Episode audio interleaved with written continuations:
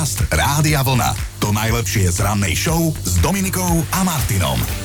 Dnes riešime všetky veci, ktoré vaše okolie možno zbožňuje, ale vy nie ste až takí nadšení ako všetci okolo vás. Hajnalka je s nami na linke, tak čo je to u teba? nakupovanie handier, akože ja to nechápem. Pre mňa to je niečo cudzie. Kamošky, keď idú do obchodu, akože pobehajú všetky a ja zatiaľ sedím v aute, ako A No, čakáš. čakám na nich, lebo pre mňa akože to nič. Ja keď potrebujem nejakú handru, tak väčšinou sú tie typizované obchody, čo sa dajú objednať aj cez internet. Pre nás, ktoré zvykneme aj papať. A na kabátia, keď je tam 2x perestimálko, tak, tak je to 2x. Keď 3, tak 3. Takže ja viem, že čo nakupujem. Ale inak je krásne, aká si trpezlivá, že vydržíš 3 hodiny sedieť pred obchodiakom v aute, lebo ja si to neviem osobne predstaviť. Ja by som No, išla ako- aspoň na kávu. Uh, vieš čo, kávu zase nepijem, akože nelúbim. Potom im to dám akože patrične najavo, že aké mhm. sú svine, že ja, na, ja, ja na nich musím čakať. Takže sme zase našli hneď vlastne ďalšiu vec, že ktorú všetci zbožňujú a ty nechápeš prečo, lebo ty Kávu. kávu nepiješ. Podcast Rádia Vlna. To najlepšie z rannej show. Takto skoro ráno si normálne predstavte taký výjav stovky nahých ľudí uprostred púšte. Čiže Čo? predstavujem si len, ja tých ľudí vidím len ženy. No, o takýto netradičný pohľad sa postaral autor zaujímavej umeleckej inštalácie pri mŕtvom mori v Izraeli. Stojaci ľudia boli nielenže nahí, ale ešte aj natretí bielou farbou a symbolizuje to útvary z morskej soli. No, všetko ako symbol mŕtvého mora, ktoré v dôsledku klimatických zmien ustupuje a stále väčšia časť jeho hladiny sa postupne premiežňa na púšť. Umelec fotografoval na tom istom mieste aj pred desiatimi rokmi.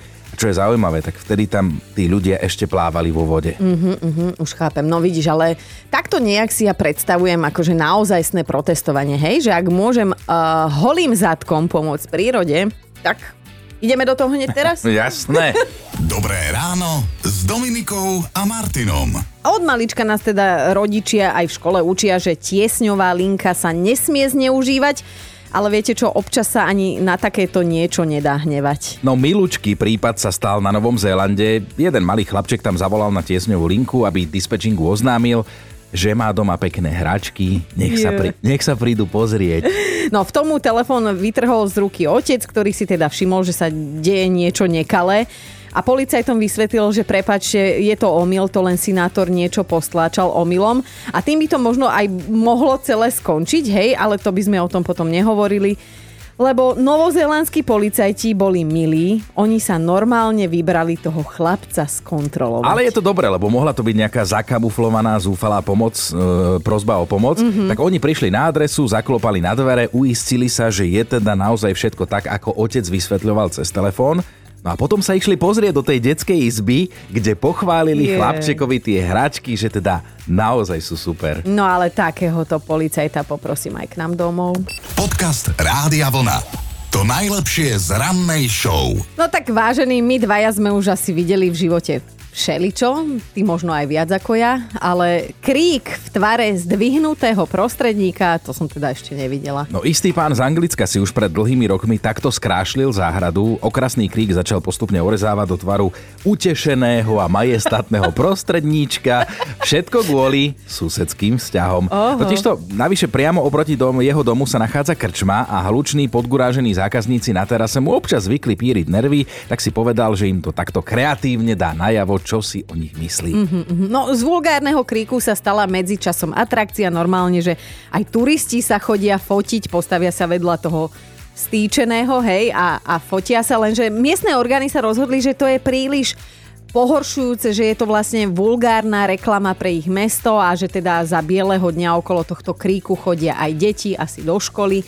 Takže okra sa zrejme bude musieť ísť preč. Ale aj tak je to fascinujúce a ja poznám mnohých chlapov, ktorí by ten prostredník skôr vystrúhali alebo vyrezali na strane tej krčmy. Vieš, aby bol natočený smerom domov pre pani domácu. Dobré ráno s s Dominikou a Martinom. Ďakujeme, my sa vám ozveme. To je tá obľúbená veta na konci pracovných pohovorov, hej, nakoniec sa väčšinou aj tak neozvú.